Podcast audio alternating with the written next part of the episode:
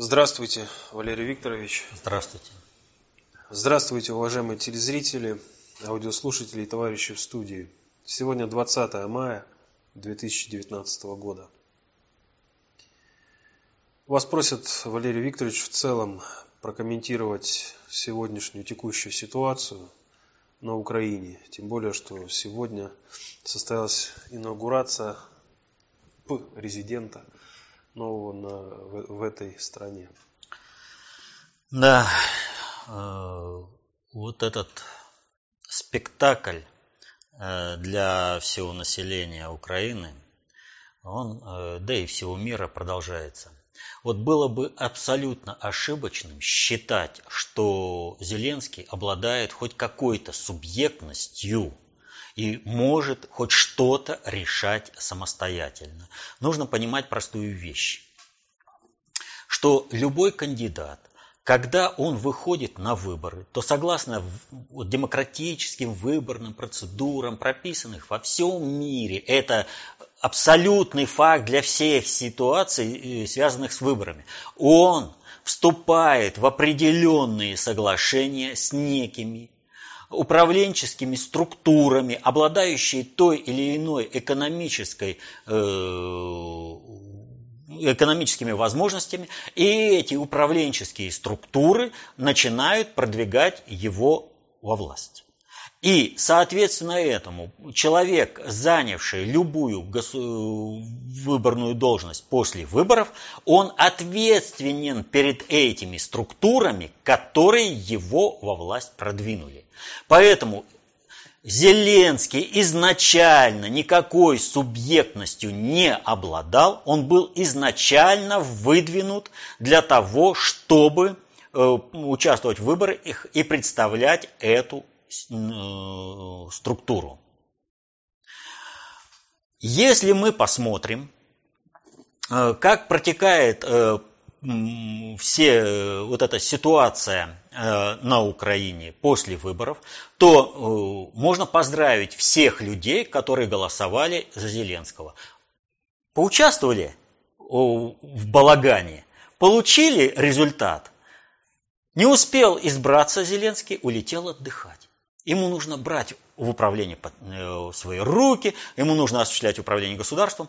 Вы шли голосовать за то, чтобы Порошенко отодвинуть. Вы отодвинули Порошенко. Порошенко назначает на новые должности, принимает новые решения, он ведет, э, все с ним э, международные лидеры, вот эти иностранные лидеры продолжают контакты, и говорят о том, что он вполне себе легитимный представитель э, Украины. То есть отодвинули, проголосовали. Естественно, что в этих условиях Зеленский может прийти к власти и быть инаугурирован только при э, соблюдении того, что те кланы, которые стоят за ним, выполнят соглашение, э, вернее, достигнут соглашения с теми кто реально управляет процессами на Украине. Этим кланам показали, ну и что, что вы организовали балаган так, что смогли э, показать, что на Украине э, вы можете написать любой протокол. То есть люди, которые участвовали в выборах президента, они никакой роли для цифр в протоколе не играли от слова совсем. Весь вопрос заключался в том, что эта кланово-корпоративная группировка, которая стояла за Зеленским, имела такое влияние на избирательные комиссии, что были нужные протоколы. Было бы по-другому, были бы другие протоколы и были бы другие экзит-полы. Просто на нужном этапе, э, когда Зеленскому нужно было сливать э, предвыборную кампанию, а он должен был слить во время вот этих дебатов на стадионе, он этого не сделал.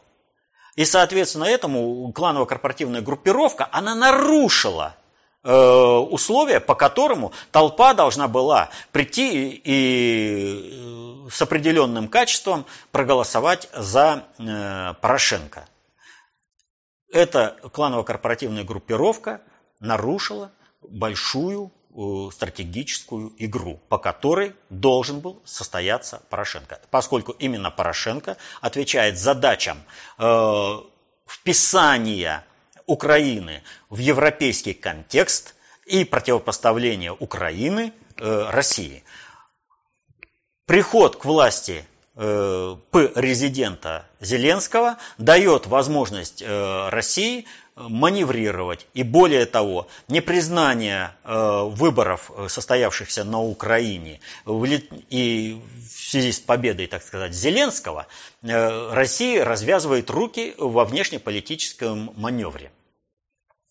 И вот э, этого-то и не хотели допустить э, те, кто э, на определенном этапе, э, ну, проверив э, Зеленского э, на то, что он оказывается вообще недееспособен, для того, чтобы выполнить э, поставленную задачу. Вот, и решили, что должен победить Порошенко. И начали под это дело работать. Вот. Они э, не хотели, чтобы Зеленский победил. Но кланово-корпоративные группировки, стоящие за Зеленским, добились его победы. В результате у России появляется поле для маневра гораздо более широкое, чем было бы при Порошенко. Э, так что здесь э, спасибо, э, что называется, вот, тому, что они не стали играть вот в этот спектакль. Однако при этом, при этом люди, которые поверили, что они участвуют в выборах, они глубоко обмануты. Сейчас им предстоит новый акт спектакля «Выборы в Раду», ну, еще поучаствуйте, еще побегайте. И тогда э, снова э, у вас же как, каждый депутат куплен определенным олигархом. И э, каждый депутат представляет определенные кланово-корпоративные интересы. А вы, ну, статисты, побегайте, поиграйте в клановые игры, как вам... Это, знаете, украинский избиратель – это вот как собачонка, который шарик кидает, и она приносит хозяину. Палочку, без разницы. Так вот, э, уже одну палочку так вот принесли. Вот. Э, в святой вере, что они что-то выберут. А что они выбрали? Они выбрали ту же самую фашистскую Украину, тот же продолжение войны, тот же самый геноцид э, всего населения Украины. Ну, получили. Но вопрос в другом. Смотрите, состоялись выборы, а Рада не назначает. Э, сначала долго ЦИК их э, не подводил итоги, потом Рада не назначала. И вдруг, одномоментно, вдруг Рада э, не назначала, не назначала, а тут поставила в повестку, тут же приняла. И, хотя, что называется, угроза распуска, она была и она осуществилась. Что же произошло-то? Ну, а произошло то, что Украина не обладает никакой субъектностью. Украина – это часть государства США. И государственность Украины – это э, элемент государственности США. Все на Украине управляется из американского посольства. Причем надо отметить, что после отзыва посла США э, определенный статус посольства американского был понизен. понижен. Там э, поверенный. Э, будет, э, а не посол. Вот. Но это связано в том числе и с общим некомплектом э, сотрудников Госдепартамента такого уровня. То есть послов на все страны не хватает, и поэтому послов назначают только на те страны, где требуется очень серьезная работа. Вот в России требуется серьезная работа, в России посол. На Украине там достаточно комиссара любого. Он, Волкера, вообще без статуса. При, они перед ним на вытяжку стояли и глазами хозяина ели. Вот. Э, Украина это вообще не субъект. И ничего не решает. Поэтому как э, была назначена инаугурация Зеленского и что она вообще означает? А здесь нужно вернуться к событиям, которые произошли на прошлой неделе. На прошлой неделе в Финляндии встретились э, министр иностранных дел России Сергей Викторович Лавров и э, директор Госдепартамента э, Майк Помпео. Встреча у них состоялась в каком-то подвальном помещении, разговаривали без переводчиков. Вот. О чем они говорили, неизвестно, но после этого Помпео резко отменил э, свою встречу с Меркель и улетел в Ирак. Посольство США в Ираке – это уникальное посольство, э, даже по отношению ко всем посольствам в мире. Э, посольство США в Ираке – это 21 тысяча человек, включая порядка трех тысяч консульства в Эрбиле. О, э, какие... То есть это, в общем-то, город с полнофункциональными возможностями как центр концентрации управления, но в то же время и не спросишь, а чем он там занимался. Естественно, что если Европа не обладает субъектностью, а даже если бы вот она каким-то образом обладала, вот любой человек, так или иначе связанный с бизнесом, да даже просто по жизни, э, любой человек сталкивается с той ситуацией, когда явля... вот два события являются взаимоувязанными. Когда нужно э, после встречи с одним человеком переговорить с другим человеком. Но э, результат от э, переговоров с первым человеком, разговора с первым человеком, э, заставляет э, предпринять вот этого человека, другого, который поговорил,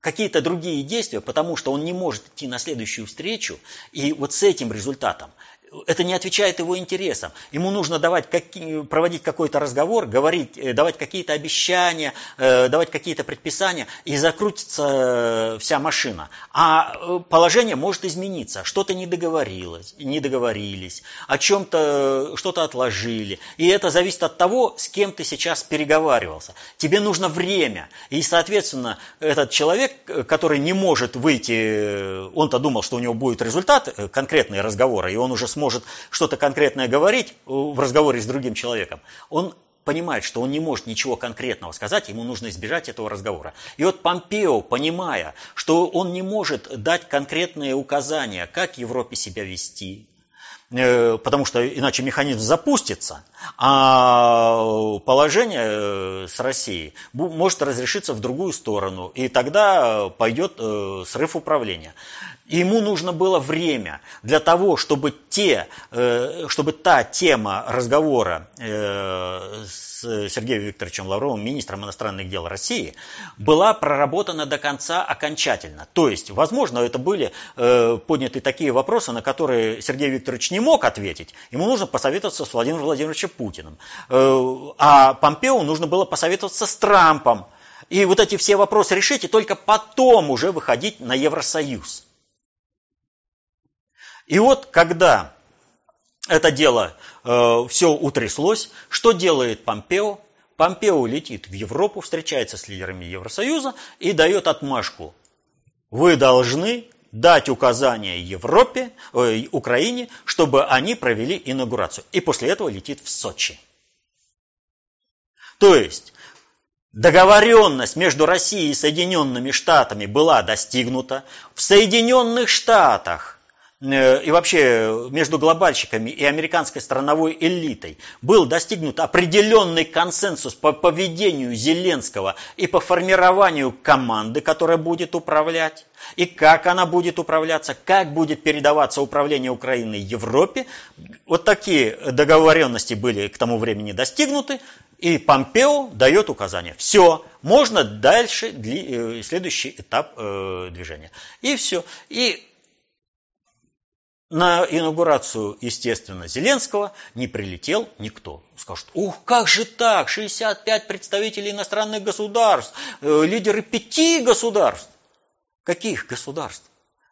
Ну кто может в здравом уме и трезвой памяти сказать, что Грузия, Латвия, Литва, Эстония – это государство хоть в каком-то виде? Это геополитическая точка на планете Земля. И это управление этой геополитической точки э, было Советским Союзом сдано, просто вот передано Соединенным Штатам, и как только рухнет управление Соединенных Штатов, эта геополитическая точка вернется под управление России. Это однозначно. Отсюда и визит э, президента Эстонии к Путину. Вот. Так что никто не прилетел, ну, потому что это уже никого не волнует. Что по Украине все вопросы решены. И между клановыми договоренностями.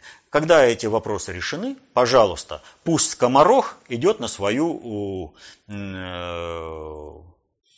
эту инаугурацию. Ну, пусть э, получит скоморожью шапку и погремушку э, шута, да. Вот. Он и получил все это. Так что э, вот все прошедшие события показали, никакое мнение населения Украины никого вообще не волнует. Даже тех, кто ими манипулирует, кто их убеждал в том, что надо идти на выборы, вы отстраните Порошенко. Отстранили, да?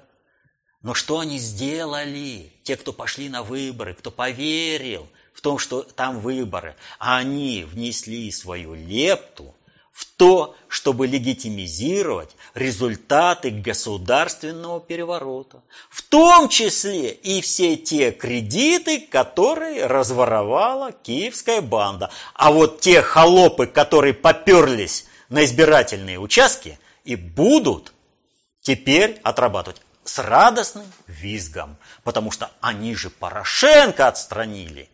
Молодцы, а могли бы не платить. Вот. Но, кстати, еще не все решено. Так что вот такие дела. Следующим вопросом от Данила. Валерий Викторович, глобальный предиктор временно вынуждает с нами сотрудничать Э, поэтому нам позволено было вернуть часть суверенитета. Ну, имеется в виду весь мир. В то же время ГП переносит центр э, концентрации управления в Китай. С Китаем Россия сейчас в очень хороших партнерских отношениях. И когда, по мнению ГП, наступит время, что России нужно будет уходить, значит ли это, что конфликт с Китаем неизбежен? Ведь он инструмент ГП, да и вообще, э, глобальный предиктор начнет на нас давить по всем фронтам, сможем ли мы этому противостоять? А разве сейчас на нас глобальный предиктор не давит по всем фронтам? А разве сейчас у нас нет определенного конфликта э, с тем же Китаем? Откуда у нас хорошие отношения с Китаем? Они от э, качества управления проводимого государем России Путиным. А какой конфликт? Никто не слышал про такое, что есть некая программа Китая э, глобализации под названием Великий Шелковый путь. Пояса путь который. Что, не слышали? А что, согласно этому плану, от России ничего не должно остаться, кроме маленьких сувенирных государств, которые будут вписаны в управление Китаем и представлять э, ресурсный потенциал интеллектуальный и промышленный для того, чтобы китайский центр концентрации управления существовал. Разве этого не было? Разве Китай не планировал глубоководный порт э, в Крыму? Все планировал. Разве э, железнодорожные линии Великого Шелкового пути не идут через Россию? Идут. Соответственно этому существование России в нынешнем виде уже вошло в конфликт с целями глобального предиктора по переносу центра концентрации управления из Великобритании и Соединенных Штатов в Китай и из Европы в Иран. Уже не, э, не идет все так, как надо. А ведь Россия по плану уже не должна была существовать. Только сувенирные государства должны были остаться. Поэтому есть у нас конфликт с Китаем или нет этого конфликта с Китаем, зависит от только от проведения качества, от, э, от управления и его качества этого управления этими процессами взаимоотношений. Путин – ведет очень взвешенную, грамотную политику, и соответственно этому у нас выстраиваются добрососедские, дружеские отношения с Китаем. Но это полностью противоречит целям глобального предиктора ну, и создания на основе баз э, Китая центра концентрации управления. России не должно существовать. И проект СССР 2.0 это как раз проект э, последнего выдоха созидательного потенциала, творческого потенциала России. Вот. Поэтому не получилось насколько. Решают это медленным путем. Но это означает только одно, что если сейчас мы хоть где-то как-то уступим э, Китаю, проиграем в управлении, то Китай этим точно, э, прям сразу же воспользуется. Он начнет вписывать Россию в, свою, в стратегию не собственную. Это стратегия глобального предиктора под названием «Пояс и путь». А это означает расчленение э, России на мелкие государства. Это все идет.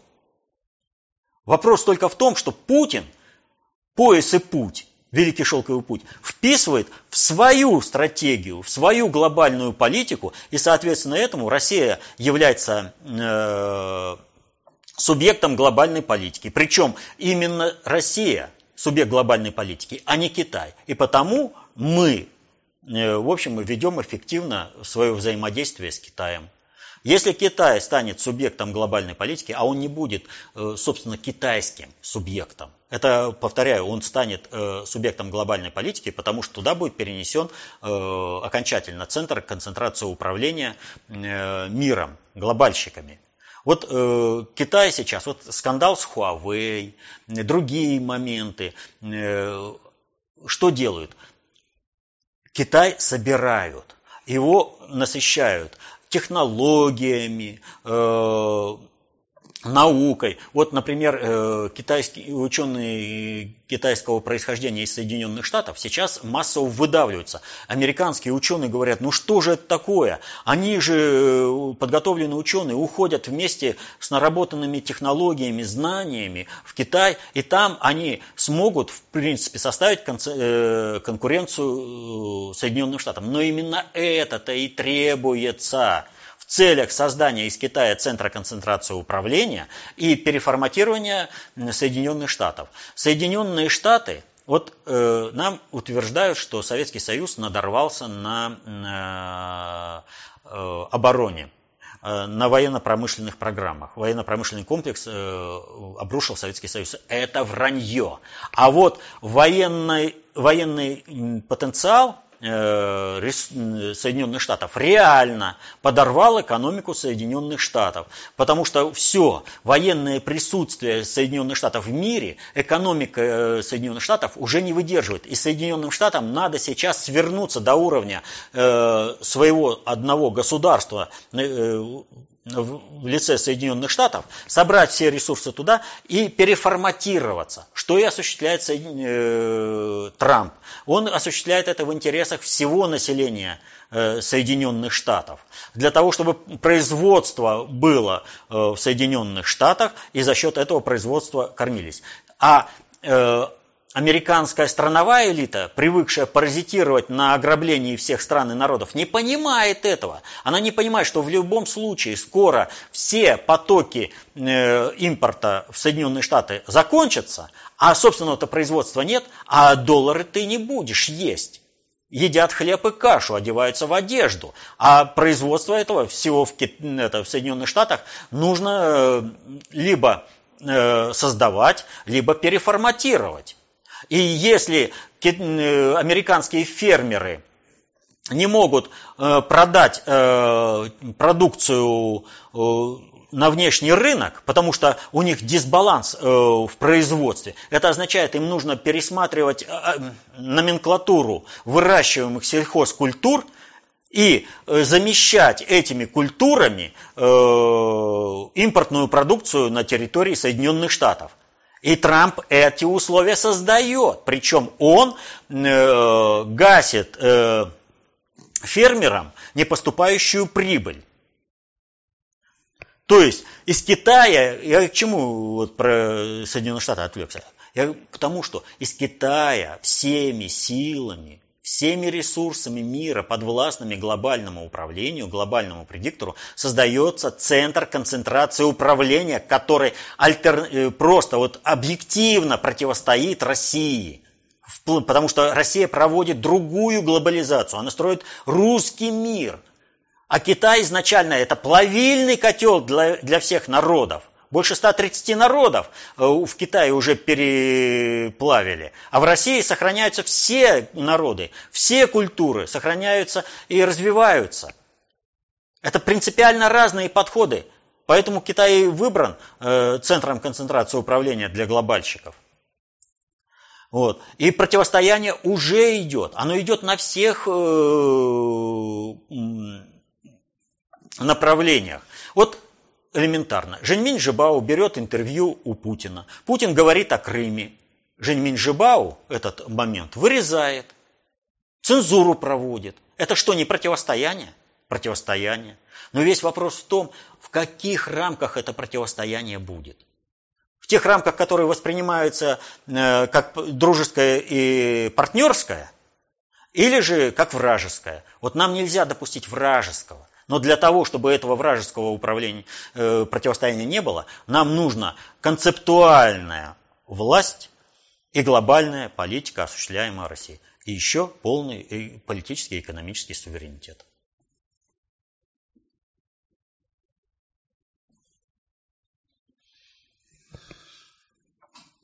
Следующий вопрос достаточно резонансный в связи с освещением его в СМИ. А, зачитает Николая. Валерий Викторович, прокомментируйте, зачем и кому э, нужны такие разборки с храмом в Екатеринбурге? Кому нужны, зачем? Тому, кто организовывает Майдан в России. Вот. Это, если совсем коротко, но это мало что объясняет. Так вот, в чем суть? Э, там ведь, по сути, как таковой нет противостояния э, атеистов и верующих. Там бизнес-конфликт, который используется для того, чтобы э, разрушить Россию. О чем идет речь? Вот кадровый голод, кризис в кадрах, он во всех сферах социальной жизни России и мира. И он не мог миновать э, РПЦ. Там точно такой же кризис в кадрах. И э, сама, э, сам институт э, церкви, как административный имеется в виду институт, вот, он испы- находится в глубоком кризисе именно по кадрам.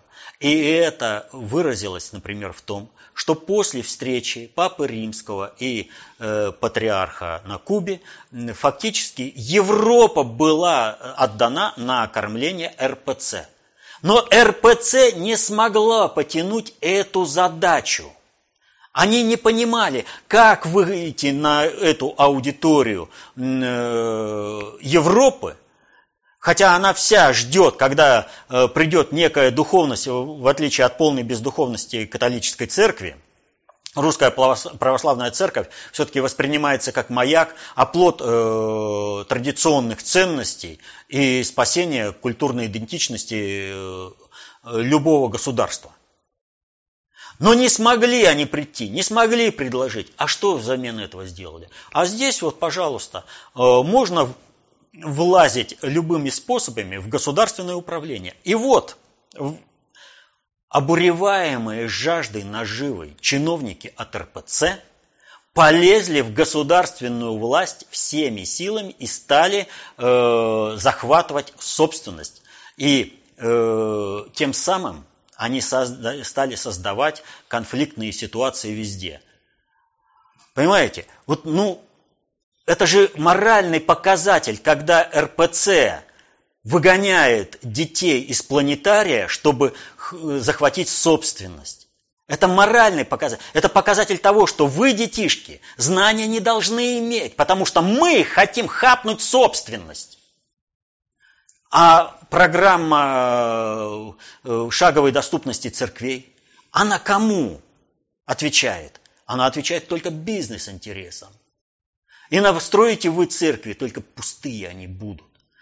Нужно же, вот какой был порыв э, в конце 80-х, э, начале 90-х, люди рванули в церковь, видя там оплот духовности. И произошел отток.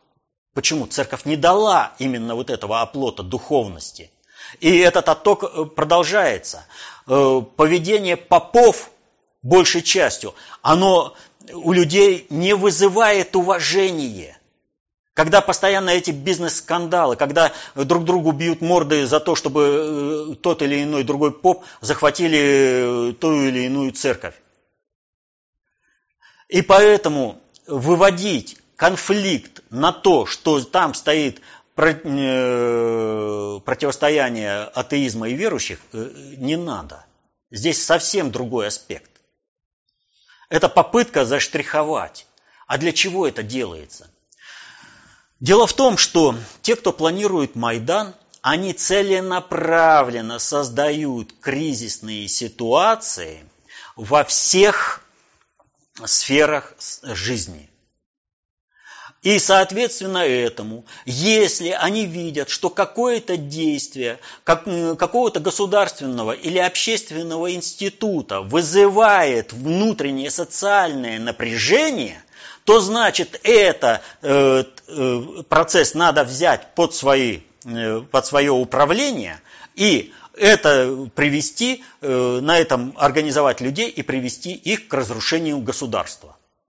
Поэтому те, кто там устроили все, э, всю эту заваруху с противостоянием, э, с защитой, якобы защитой сквера, они руководствуются только одной целью – уничтожить Россию. Но фактуру-то им создала вот эта хозяйственная деятельность РПЦ. Ну надо же соображать, к чему вы, что вы делаете. Надо же понимать, и в результате сейчас приходится все это гасить. И попытка представить этот конфликт как противостояние верующих атеистов, э, бесов, а там действительно те, кто выступает, это практически бесы, но так себя не ведут нормальные люди – даже если вам не нравится вот этот процесс э, со сквером, да, а вспомните, э, разве это вот э, вырубка каких-то скверов, она только в России? А с чего начинался государственный переворот? В Турции тоже протестовали против вырубки парка. Да во многих местах именно с этого начинается. То есть, где бы людей э, зацепить и потом начать раскачивать эмоции на противостояние. Ведь суть-то вот этого конфликта – это вбить раскол в обществе между людьми и церковью. РПЦ. То есть не было конфликта, значит, вот что-то что затлеяло, надо раздуть. Но вместо нормальной, адекватной политики административного аппарата РПЦ – мы видим, что они сами стали содействовать этим майданщикам. Только вмешательство Путина, наконец, начало охлаждать этот процесс и вводить его в нормальное русло. А ведь его могло и не быть, если бы РПЦ, административный аппарат РПЦ, правильно изначально повел и снял бы конфликтную ситуацию. Но кадровый голод, он везде. Но они доведут до того, что вот в семнадцатом году, вот когда говорят, вот безбожная власть большевиков пришла и там начала церкви уничтожать, абсолютно не так. Уничтожали церкви и боролись э, с церковью э, прежде всего не большевики, а троцкисты. И, и до войны, и в 60-х годах это троцкисты. А вот Сталин, между прочим, понимая, что РПЦ еще э, как институт э, востребован определенной частью населения СССР, он восстановил РПЦ, патриаршество на, это, в России. Вот. Поэтому Хрущев и предпринял новый виток вписания РПЦ в свою деятельность. И было оказано давление. Но я про другое. Э, первые это конфликты. Почему многие священники стали главарями банд э, и воевали против советской власти? Почему? А потому что люди, которые видели деятельность церкви и монастырей, во многих местах, прям как только их э, вот приказ номер один отменил обязательность посещения э, молитв. Э, все, 90% солдат перестали ходить. Почему? А потому что туда их принуждали ходить. Оно в лице э, священнослужителей, они не видели моральных авторитетов, а более того, они видели тех, кто им противостоит. И поэтому первые разгромы монастырей и церквей осуществили люди в благодарность за ту политику, которую проводила церковь перед революцией. А ведь это очень важно. Ведь смотрите, какая ситуация. Вот э, до революции не было ни радио, ни телевидения, ни интернета, ни телефона, телеграфа, ничего не было. Но в каждой деревне, в каждом селе был поп. И был агит-участок, церковь. И вот как проповедовали, как они э, нравственно воспитывали людей, вот то они и получили. И революция, и февральская революция, и октябрьская революция – это результат идеологического воспитания церкви э, людей. И то, что получили потом от людей, не надо, вы сами наработали на это. Так вот, э, задача сейчас такая. Один раз идеологически окормляя все население, православное население России, РПЦ уже привела страну к гражданской войне. Если бы церковь воспитывала по-другому, если бы священники были действительно авторитетами для населения, не было бы вот этой гражданской войны, а попы бы не возглавляли банды, которые убивали потом своих же прихожан которые с ними не согласны. Они смогли бы воспитать изначально всех. И то, что вот сейчас происходит такой конфликт, это означает только одно. Ну не справляется РПЦ с духовным это, наставничеством всего населения. Не справляется. Но это не означает, что по отношению к РПЦ нужно вести вот так, как это происходит э, в Екатеринбурге. Мы должны понимать, социальную значимость института, его роль в обществе. И если РПЦ суждено уйти с исторической арены, она должна уйти тихо, мирно, без катаклизмов, без каких-либо репрессий по отношению к РПЦ. Но и РПЦ должно понимать, если вы сейчас имеете возможность влиять на протекание власти, не создавайте сами критических ситуаций, которые могут привести снова к гражданской войне, в которой, опять же, институт РПЦ пострадает. Все взаимоувязано.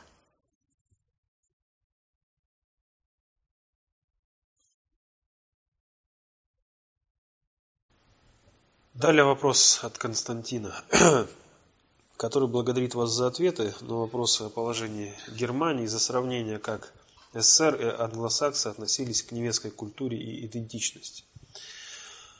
И немецких зрителей обрадовало обсуждение вопросов, которые в Германии многих интересуют. Но, как пишет Константин, на моем канале были в комментариях и следующие, и провокационные, может быть, вопросы. Цитата. Хорошо, СССР не разрушала немецкую идентичность. Но почему русские танки подавляли восстание немецкого народа в 1953 году? Кем контролировалась Штази, которая мучила и пытала немецких граждан? Почему стреляли в граждан, которые пытались пересечь границу и выйти из ГДР?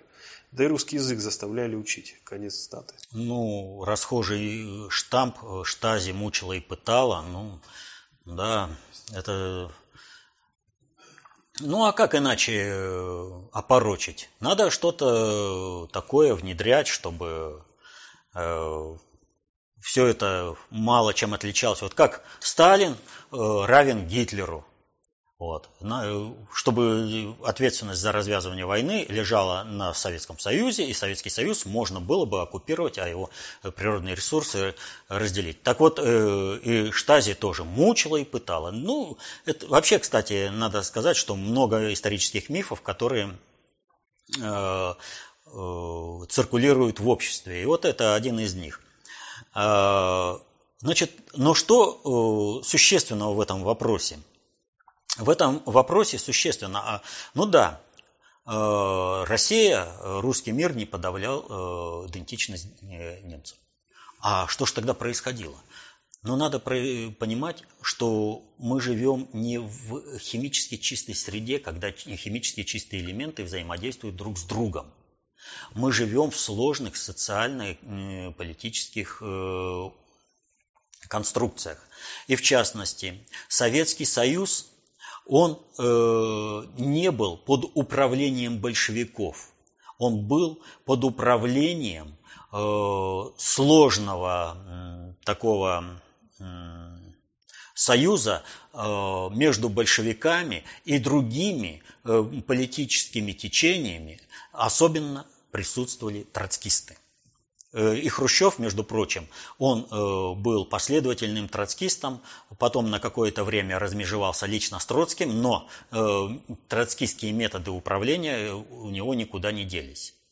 И, соответственно, этому, когда я рассказывал о том, что Сталин понимал, что марксизм не надо нести на всю территорию Европы, и что нужно сначала этот марксизм изжить у себя, а, настро... а начать строить нормальный коммунизм, и потом с этим идти э, в Европу. И ведь Европу привлекало именно вот это. То, что в Советском Союзе уже удалось, несмотря на противодействие троцкистов, которые организовали так называемые сталинские репрессии против всего населения – вот. И, э, несмотря на эти репрессии и вообще сопротивление э, развитию Советского Союза, удалось что-то сделать в плане построения коммунизма. Это было привлекательной стороной. Но когда две государственности Советского Союза и государственность э, другого государства сталкивались, вернее, соприкасались между собой, то они соприкасались во всей полноте Э, функционирования этого механизма. И то, что осуществлялось в качестве подавления коммунистического э, строительства в Советском Союзе, в полной мере проявлялось и в отношениях э, вот этой правящей номенклатуры по отношению к республикам. И строительство всех народных демократий шло на основе именно, идеологической основе именно марксизма. И строился прежде всего коммунизм э, по воззрениям Маркса. И соответственно этому не могло быть, не могло не быть вот этих самых извращений э, и проведения отношения политики э, русского мира к народам. Да, в целом это выглядит так, но были отдельные процессы, подчас очень значимые, которые э, проявлялись э, по отношению к различным э, народам. И поэтому, естественно, что те механизмы, которые использовались для подавления сопротивления властным группировкам внутри страны, у нас, например, расстрел, э, демонстрацию в Новочеркасске, солдаты не хотели стрелять, и они не стреляли по людям, но тем не менее и погибшие были. Поэтому говорить о том, что русские танки разогнали э, демонстрацию, а откуда она вообще взялась? Вы понимаете, что если бы не было организационного э, мероприятия, осуществленного с участием именно государственных механизмов, которые потом подавляли это, не было бы ничего. Ведь э, в Новочеркасске в принципе не было никакого восстания. А э, в Германии было и, ну как, не восстания, но народные волнения, которые в принципе были организованы с участием государственного управления ГДР. Но это факт, и никуда от него не денешься. А потом государственная машина это же и подавила. Троцкизм и марксизм присутствовал во всех сферах. И поэтому были как позитивные э, моменты строительства нормального э, русского мира, э, и политика строительства коммунизма, так и было э, наличие э, различных э, процессов управления, которые проводили троцкистские и марксистские системы в управлении как Советского Союза, так и в странах народной демократии. Все это было. И вот эти вот вопросы надо понимать. Что нет, вот понимаете, а то вот Советский Союз. А что, Советский Союз был идеален? И в Советском Союзе все нормально происходило. В Советском Союзе не подавляли ни русский мир, ни э, строительство коммунизма. Как борется с русским миром, как э, с политикой русского шовинизма, когда вытравливали именно русскость из людей? Благодаря э, вот этими вот государственными механизмами. Это что, сбрасываем со счетов? Но надо же понимать, какие процессы доминировали и какие процессы были э, внутри вот этих больших процессов. И вот большой процесс был, это э, был процесс строительства русского мира и построения э, коммунизма, общества равноправия. Но внутри этого процесса было сопротивление – всеми силами, которые только могли. Это были как внешние силы, на которых ориентировались различные троцкисты, так и были и внутренние силы, то есть люди, поддерживающие иные виды культур, э, в чем-то не совпадающие с политикой э, проведения русского мира и э, коммунизма. Но вот если в обществе в каком-то сохранилась культура рабовладения, она же так или иначе проявится, что и проявилась, например, как э, трагедия чеченского народа? В чем она выразилась? Эфенди Гитлер обещает, что после своей победы сколько хотите будет русских рабов. Только служите Эфенди Гитлеру. Ну вот вам, пожалуйста. И невытравленный э, элемент культуры рабовладения, он в полной мере проявился уже в 90-х годах.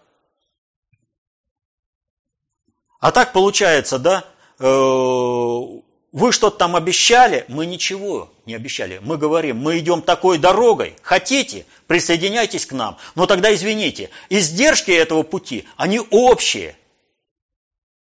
А не то, что, а вы вот э, там э, пообещали, что в результате будет то-то, а вот здесь мы столкнулись с таким-то сопротивлением. Это вы виноваты. С какой радости?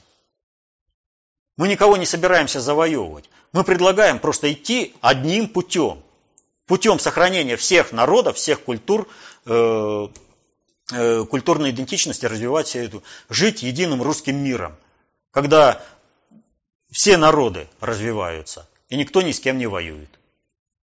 Но мы не говорим, что вы в этом отношении должны приложить э, своих каких-то усилий. В Царствие Божие каждый усилием своим входит. Каждый должен приложить свои усилия и свою лепту. И в этом отношении надо объективно разбираться во всех процессах, которые протекали в Советском Союзе, и как эти процессы сказывались э, на управлении вот, э, всем социалистическим содружеством. И как процессы в социалистическом содружестве сказывались на процессах управления в России, в Советском Союзе. Все взаимоувязано.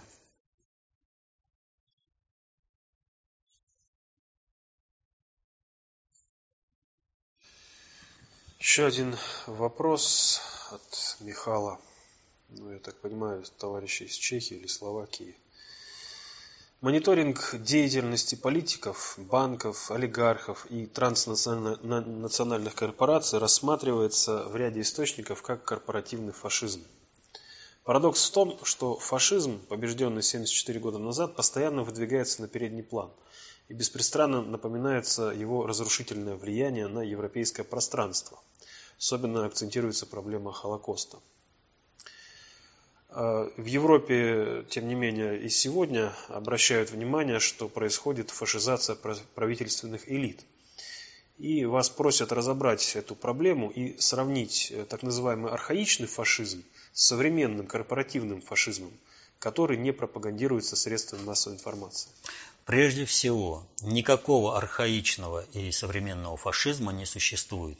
Есть элемент фашизма как э, один из типов культуры общественного самоуправления, возможный исключительно в толпо-элитарном обществе. И здесь нужно понимать, что суть фашизма как такового э, выражается в активной поддержке толпы маленьких людей по их идейной убежденности в том, э, что система злоупотребления элиты является правильной. А вот эта система злоупотребления элитой властью – она представляет неправедность как якобы истинную праведность и, насаждая эту неправедность в обществе, препятствует человеку состояться в качестве такового. При этом э, элита под разными предлогами, всей э, подвластной ей мощью подавляет любое сопротивление вот этому извращению и представлению неправедности, якобы праведности, любого в индивидуальном качестве и всех вместе. При этом же это же подавляется э, любого, э, вот элиты подавляется сопротивление любого, кто только будет заподозрен элитой качестве такового, что он сомневается в, вот в этих идеалах. То есть здесь суть-то заключается простая. На протяжении истории человечества фашизм представлялся в разных идеологических упаковках. Он существует во всем, везде идеологически фашизм всеяден. Он может взять любую идеологию и ее э, реализовать. Германский фашизм был реализован на идее национализма. Современный европейский и вообще западный фашизм реализовывается на идее ЛГБТ, мультикультурализма когда вот сейчас вот происходит награждение, э, в Каннах награждают Алена Делона, да, и вдруг такой виск, это как это так? Почему его можете награждать? Потому, ведь он же мужчина, и он любит женщин. Какое, это недопустимо, это же невозможно. И ведь ЛГБТ диктует свою, это фаши, свою волю, это неправедность представлена в якобы праведности. И э, пропаганда ЛГБТ, она мешает э, человеку состояться в качестве человека, реализовать э, свой человеческий потенциал. И всей совокупной мощью подавляются все, кто противостоит на Западе. Посмотрите, что сделали с Вайнштейном. А ведь его только заподозрили что он может противостоять э, э, ЛГБТ, потому что у него нормальное отношение, он любит женщин. Он мужчина и любит женщин. Он естественный. И Алена Делона подавляют потому, что его только заподозрили. А как расправляются с теми, кто реально пытается противостоять ЛГ... Э, диктату ЛГБТ, Посмотрите, какая истерика идет по поводу того, что этим свиньям, которые сами возятся в грязи и понимают, что они возятся в грязи, что они живут не противоестественно, это против Бога идет. То, что э, они занимаются э, вот этим скотством, э, мужчины с мужчинами, женщины с женщинами, они возмущены тем, что им не дают исковеркать психику детей, что пропаганда гомосексуализма запрещена среди детей, что им дают возможность вырасти в качестве нормального человека. Гомосексуализм – это один из видов фашизма – вот культура гомосексуализма в мире. И таких вариантов фашизма масса. Разве не фашизм сейчас на Украине в связи с, э, со сведомизмом и бандеровщиной? Великоукры, которые выкопали э, Черное море, и которые э, дали культуру всему населению э, планеты Земля. Это фашизм. И фашизм может представляться в любой идеологической оболочке, в любой, в зависимости от технико-технологического развития среды и нравственного развития общества. То есть, вот э, толпа маленьких людей, если она признает себя в качестве таковых – и принимает управление элитой, как абсолютную данность. А все, что э, она осуществляет, все злоупотребления властью, они воспринимают как данность и поддерживают их. В этом и есть фашизм. А элиты, которые злоупотребляют властью, они что делают? Им же нужно свое злоупотребление показать в качестве э, какого-то благостного, э, то, что людьми будет принято, поэтому они неправедность представляют в качестве праведности. А насаждение неправедности не дает людям состояться. И вот здесь надо вот о чем сказать. Когда борются с фашизмом, то запрещают символику.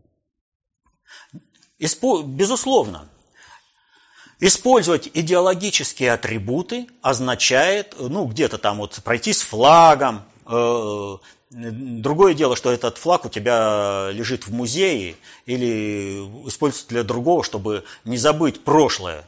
Потому что э, люди, которые забывают свое прошлое, э, рискуют повторить его в будущем в гораздо большем, с большей мерой издержек и кровавости. Вот. А запрещают, вот, например, запрещают свастику. А у меня вопрос, а на каком основании? Свастика является древнеарийским, древнеславянским символом. И от того, что какой-то ублюдок взял этот символ – и использовал в своей системе э, геральдической, там, э, э, идеологической, мы должны отказаться от свастики. Мы должны отказаться от своего прошлого. Мы должны запрещать свое прошлое. Это что за ублюдочная постановка вопроса? Нужно запрещать символику в совокупности. Вот есть, например, флаг НСДАП, нацистский. Красное полотнище, черный крест, свастика. Не надо запрещать отдельные элементы. Красное полотнище, черный крест и свастику. Нужно запретить вот эту совокупность набора элементов. Но для того, чтобы этого не делать, запрещают отдельные элементы. Это фашизм в чистейшем это представляет неправедность в качестве праведности. Не элементы надо запрещать, а нужно, вот он, образ, есть определенный идеологический. Эсэсовская форма. Нельзя в ней ходить э, в качестве пропаганды и выражения своих идеологических э, воззрений. Она должна быть э, демонстрацией определенной идеологии, чтобы люди не забывали. И другие вот элементы. Мы же не запрещаем черный цвет для костюма. И также вот по всем элементам. Сапоги же мы отдельно не запрещаем. Почему в качестве э, символов, которые являются э, для всех э, людей историческими, ведь свастика, она присутствует и в Индии, и в славянском мире, вообще в арийском мире – ее запрещают. На каком основании? Завтра звезды запретят. Потому что возьмет какой-нибудь... Вот понимаете, какая ситуация? Э, с запретом свастики это вот э, аналогично, вот скажем, бандиты взяли форму полицейских, совершили уголовное преступление. И тогда, чтобы бандиты не могли совершать уголовное преступление, запрещают форму полицейских. Ну это нормально. Мы же понимаем, что это бандиты использовали вот этот э, символ для того, чтобы совершить свое преступление. Почему по отношению к свастике это не понимается? По отношению к другим символам. Нужно запрещать э, символику как таковую. Совокупность набора символов, выражающих определенную идеологию. Вот что нужно запрещать конкретные образы, а не элементный набор. Да, вот э, проведен был конкретный опрос в Соединенных Штатах. Почти 60% людей э, спросили им, говорят, как вы относитесь к тому, что в школе преподают арабские цифры. 60%, там 56 или 59, я точно не помню, э, заявили, надо запретить преподавание арабских символов, арабских цифр. Ну, бред! Ну ведь запрет-то свастики, это аналогично тому, что запретить преподавание арабских цифр – в школе. Мы к этому идем. И это, кстати, вот запрет э, символов, вот этих элементов, не совокупности идеологической, а элементов, которые напихали в эту совокупность. Это как раз и проявление фашизма, чистейшее проявление фашизма.